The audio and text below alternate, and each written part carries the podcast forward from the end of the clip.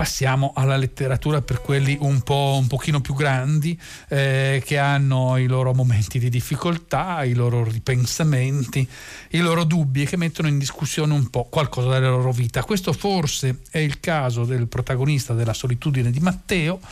eh, edito da Baldini e Castoldi e scritto da Giovanni Robertini che è con noi è collegato e che saluto. Buonasera Robertini. Buonasera a voi, grazie. Buonasera. Buonasera. Dunque, dicevamo la solitudine di Matteo, Baldini e Castoldi, eh, le pagine, eh, no, gli euro sono 15 e le pagine sono 126, 7 per essere precisissimi. Eh, dunque, dicevo, si arriva alla mezz'età, si hanno dei dubbi, si mette in discussione qualcosa. È sbagliata questa rapidissima eh, definizione del suo protagonista, di Matteo? No, è esattamente questo, nel senso che il protagonista ha un, uh, un excursus, uh, un curriculum, anzi eh, sarebbe più facile definirlo, che assomiglia molto a, a quello di, di, tanti ragazzi della mia generazione. È, una, è lo spunto per una riflessione su, sul narcisismo e sull'individualismo eh, che abbiamo abbracciato nonostante tutto e la solitudine che c'è nel titolo è una causa di tutto questo. È una causa ed è anche la molla che lo spinge a cercare qualcosa che ha smarrito. Sono diversi i sorrisi in realtà che in, questo, in questa sua storia non, non, si trovano più. Quello del protagonista, forse anche in parte quello della sua ex fidanzata Domitilla. È, è, è una ricerca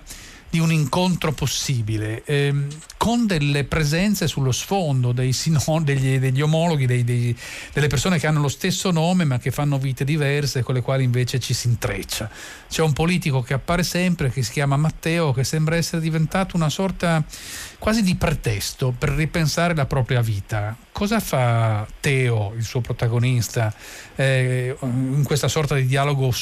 muto, perché non parlano insieme quasi mai in tutto il libro, lui e il politico alla televisione? Eh, Teo, il protagonista, è stato, come, come racconto nel, nell'incipit del libro, è stato lasciato dalla, dalla sua fidanzata e quindi vive questo momento di, di separazione eh, con dolore, col dolore che può avere una, una, persona che si separa a 40 anni dopo un lungo amore che arriva dai tempi del liceo. E in una lunga estate che poi sarebbe l'estate dell'anno scorso eh, se vogliamo parlarvi delle coordinate temporali politiche in questa lunga estate lui eh, solitaria sviluppa un'ossessione, cioè vede questo politico eh, tutti i giorni eh, occupare ogni spazio televisivo, lui rimane a casa chiuso nel suo locale eh, a, a, guardare la televisione non avendo altro impegno e, e dovendo smaltire questa, questa sborna insofferenza. E, e sviluppa questa ossessione per questo politico che gli ricorda non tanto eh, per cui non ha appunto un, un, sentimento politico vero e proprio, ma che gli, gli ricorda il, gli anni del liceo, gli anni in cui aveva conosciuto la fidanzata, perché eh, il caso vuole che il Teo protagonista del libro e l'altro Matteo fossero nello stesso liceo, liceo dove c'era anche Tilla, che era un liceo classico, eh, il Manzoni eh, a Milano, eh, e che vede crescere in maniera diversa, eh, con diversi, diversi esiti, eh, tre personaggi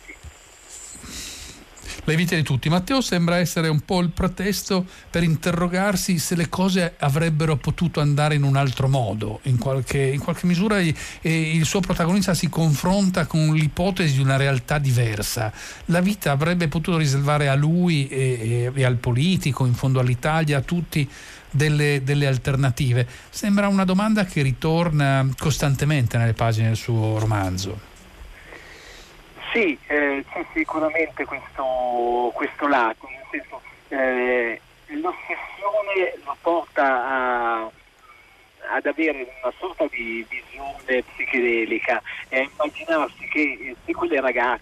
eh, che al liceo facevano parte diciamo del, erano le ragazze desiderate della scuola, si fossero concesse a quell'altro Matteo, eh, che nel libro viene descritto come un joker, un, un giovane incel rifiutato un, un po' da tutti e che per trovare la sua strada, la sua identità nel conformismo di quegli anni, stiamo parlando di un, di un liceo uh, degli anni 90 eh, di sinistra, eh, mhm. molto conformista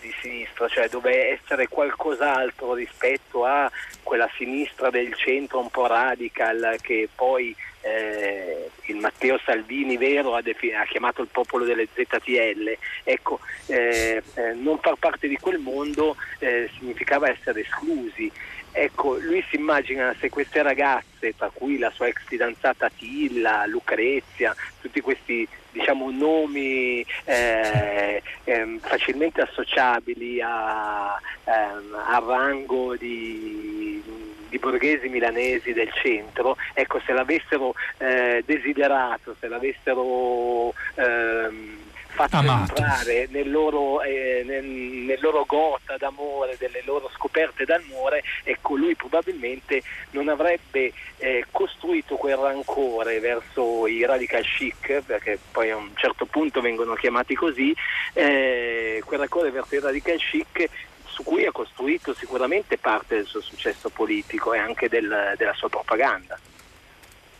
Eh, certamente, ehm, e questa presenza accompagna tutto il suo racconto e dà una forma di rancore iniziale, però poco a poco è come se si sciogliesse questa, questo grumo di, di, difficoltà verso questa persona di cui sembra che se ne svelino le ragioni, i pensieri, i motivi. Però Teo non è del tutto solo, lui lavora e non ama, credo, il lavoro che, che sta facendo, lo fa controvoglia non solo per la, per la, tristezza del suo momento, sembra che in fondo sia come un po' esaurita questo suo essere un consulente di una casa discografica che deve portare al successo dei giovani rapper. In realtà si dà un sacco da fare per far avere del successo delle persone che gli piacciono poco, non tutte, alcune gli sono anche simpatiche, però quello che loro dicono, quello che sembrano proporre nelle loro canzoni, a Teo non piace a te non piace eh, eppure contribuisce al, successo mm. di queste persone, nel senso che contribuisce alla scrittura dei testi di questi giovani trapper. Il tuo protagonista è un, uh, è un personaggio del lavoro culturale molto lontano dal, dalla memoria bianciardiana e, mm. e molto uh, sdraiato sul, sul Ponzi, eh, ovvero eh, cerca, come si diceva qualche anno fa, di surfare sull'onda del, del pop, lasciando sotto quella marea di, di precariato, di povertà che probabilmente eh, lo risucchierebbe, non essendo lui eh, uno appunto ricco di famiglia, di sistema penitenziario, ma uno che sul lavoro culturale ha cercato di trovare una strada senza mai trovare la direzione esatta. E quello che impone oggi il, il mercato, chiamiamolo così nel, nel, senso più ampio del termine, proprio il supermercato è la, è la trappa che è prima in classifica. E su quello eh, lui li aiuta a trovare queste rime, a mettere in eh, rima marchi di, di moda con uh, feste alla, alla billionaire, eh, creando un, un diverso che, di cui ha sì una curiosità, perché ha una curiosità per tutto quello che, che è nuovo, eh, però non gli appartiene, lo fa in maniera un po' vinta e un po' stanca, non più vinta e più stanca probabilmente di come avrebbe affrontato un altro lavoro. Ecco. Però rimane che a un certo punto le scrive una frase che dice che un'idea che ha avuto eh, il suo protagonista ehm, piace, piace sebbene sia cinica perché il cinismo trova facilmente alleati quando risolve problemi. Ecco, lui è un uomo esperto, sa farlo, il suo mestiere però insomma eh, sicuramente gli pesa questa vita, tanto più che in un'altra pagina, pagina 58, lui si chiede se non fosse perennemente dentro ad un aperitivo che non finisce mai. Vista così è una vita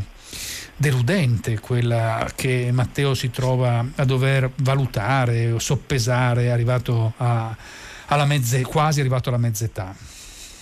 Eh sì, un po' il, il lascito che gli rimane da quegli dai due imperativi di cui parlavamo all'inizio della nostra chiacchierata, cioè l'individualismo e il narcisismo, che permettono di, eh, di creare delle identità, ma sono identità insomma, eh, che galleggiano a malapena, eh, passata una certa età, si devono confrontare con, eh, con, gli affetti. Ecco, il tentativo di, di confrontarli con la, la vita amorosa eh, cioè, sperando che la chiave amorosa possa avere una lettura politica e la politica viceversa possa essere letta in chiave amorosa e quindi riconducendo tutto al binario amore e disamore eh, entra anche a far parte delle scelte di vita, cioè riguarda tanto l'amore con Tilla quanto la, la passione politica quanto la, eh, il lavoro. E il narcisismo che si porta dietro tanto Teo quanto l'altro Matteo, un po' viene riassunto nel lavoro che fa il protagonista, cioè scrivere i testi per la trap che sono eh, il, l'emblema contemporaneo di che, di che cosa significa, significa oggi essere narcisisti individualisti. Ecco, eh, su quello trovo una valutazione diciamo con, eh, con altri termini di una cosa che ha, che ha vissuto, con cui è cresciuto. Eh, sì, sicuramente eh,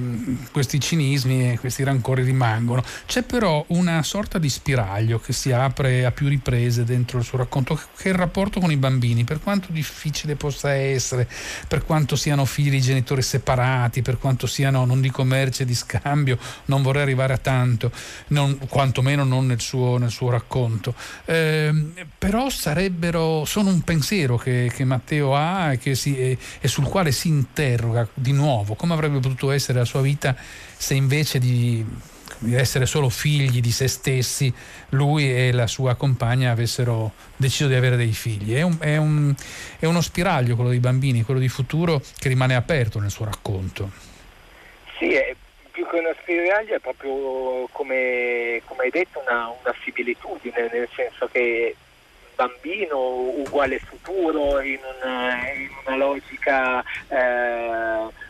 molto elementare del, del, protagonista. Non avendo avuto figli con questa figlia, vivendo eh, il momento del lutto, cioè della perdita dell'amore, eh, dove tra l'altro in questa perdita del lutto un, uh, il protagonista ha un tono verso le donne non sempre eh, diciamo politicamente corretto, ma perché è arrabbiato eh, è una, diciamo, vulgarizzando un po' la, la cosa,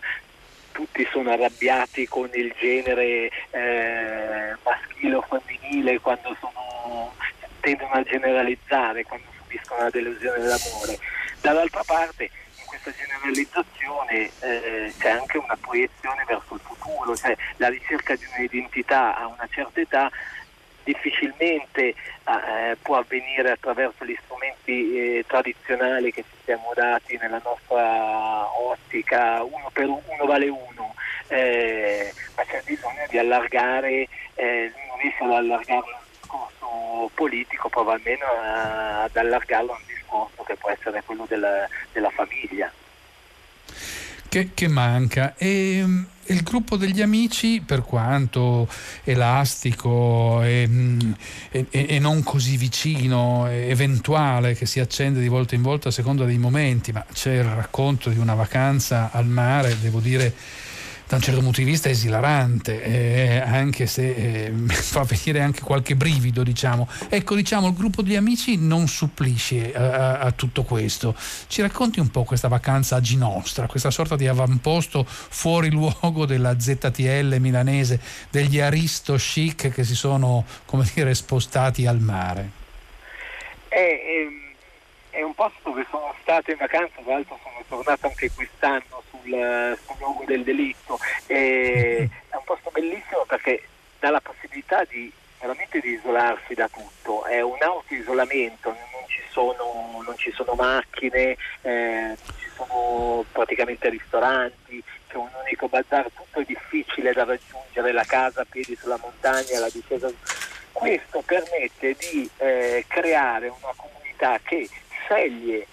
la difficoltà, laddove nell'altra parte dell'isola che si, con un barchino, una canoa si raggiunge in 10 minuti, ovvero Stromboli, eh, con la spiaggia comoda e non negli scogli pontuti, rappresenta anche un, uh, un contrappasso, cioè è la realtà diversa. I, i, i protagonisti del, di una vacanza di nostra, che siano un regista precario, un, un dottorando sottopagato o un, un musicista che cerca fortuna, comunque lì hanno un'identità da spendere nelle chiacchiere eh, nella piazzetta. Se andassero da un'altra parte sarebbero isolati, isolati dalla, dalla mancanza del loro potere d'acquisto, eh, isolati dal, da un contesto culturale di, eh, di musica da discoteca che non gli appartiene. La possibilità di creare questo microcosmo. È sì facilmente eh, anche attaccabile da, perché è molto retorica, dall'altro ha un cuore, ecco, ha un cuore vitale, cioè, eh, il protagonista Teo è molto critico verso queste ragazze di, di Sinostra che lavorano, chi è nel, nello streaming dei, dei, film, chi nelle case editrici. Eh, ma è il mondo che si è scelto per andare a fare una vacanza ed è anche il mondo che gli appartiene e questa sorta di, di isola felice l'abbandonerebbe, anche se la critica l'abbandonerebbe con dispiacere perché un po' lo, rimane uno una riserva indiana, uno dei pochi posti che lo rappresenti in cui riesce a, a, stare. Uno come lui, descritto da un musicista, da un rapper di successo, qualcuno che eh, non ha portato di recente lui um, in cima alle classifiche, ma che ci è arrivato qualche anno prima, gli dice: Ah già, tu i soldi non li sai fare. Come, eh, quelli come voi li desiderano e basta. Vi sentite così intelligenti che vorreste ricevere un bonifico per ogni libro che avete letto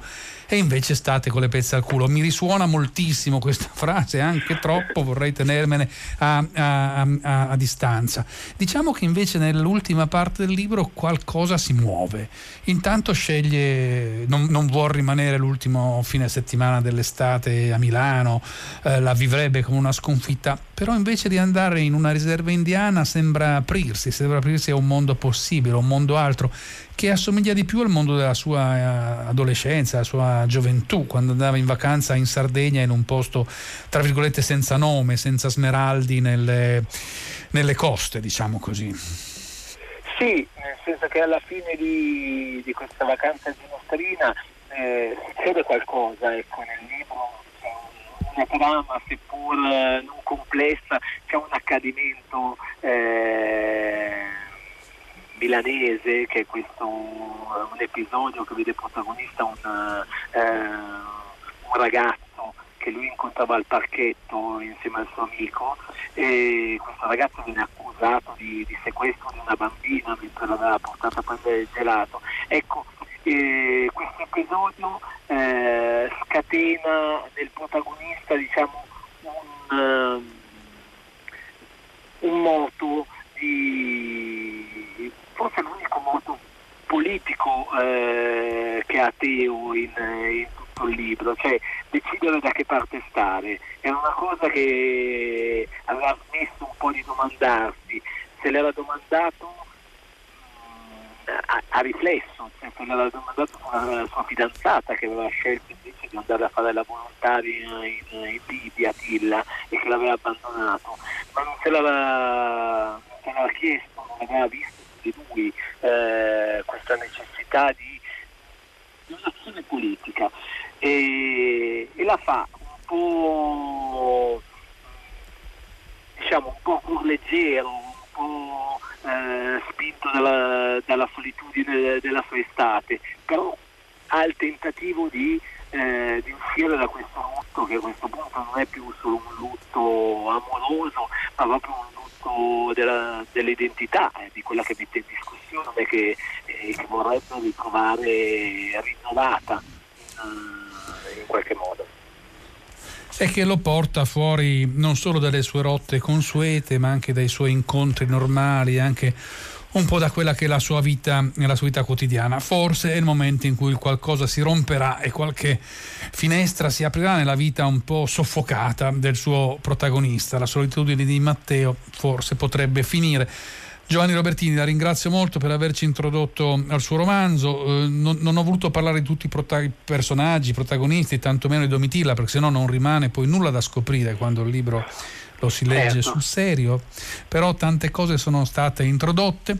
La ringrazio anche perché questo finale ci lascia sperare che Matteo, come tutti noi, si abbia una, una possibilità.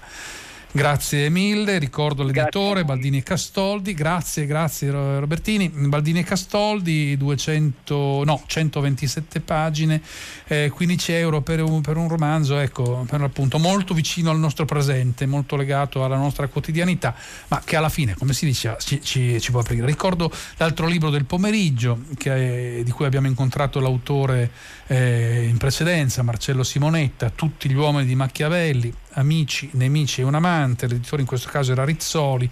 il prezzo di copertina era 18 euro, qui le pagine l'avevo già detto, erano a seconda di come le si guarda diverse, se si considera anche tutta la bibliografia, è un libro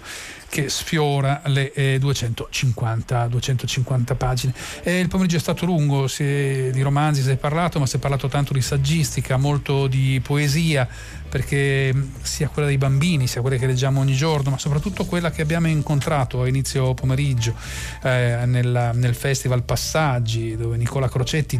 dolorosamente, con una voce molto partecipe, calda e morbida, però ci ha proprio sottolineato come eh, in, que- in Italia la poesia non sia, non sia, non sia presente, non sia riconosciuta, non sia sentita, non sia una, un tema importante. Ecco, noi vorremmo che lo fosse insieme alla letteratura che ci piace tanto, insieme ai saggi che forse sono il mio punto più debole, quello, il settore delle, delle librerie in cui corro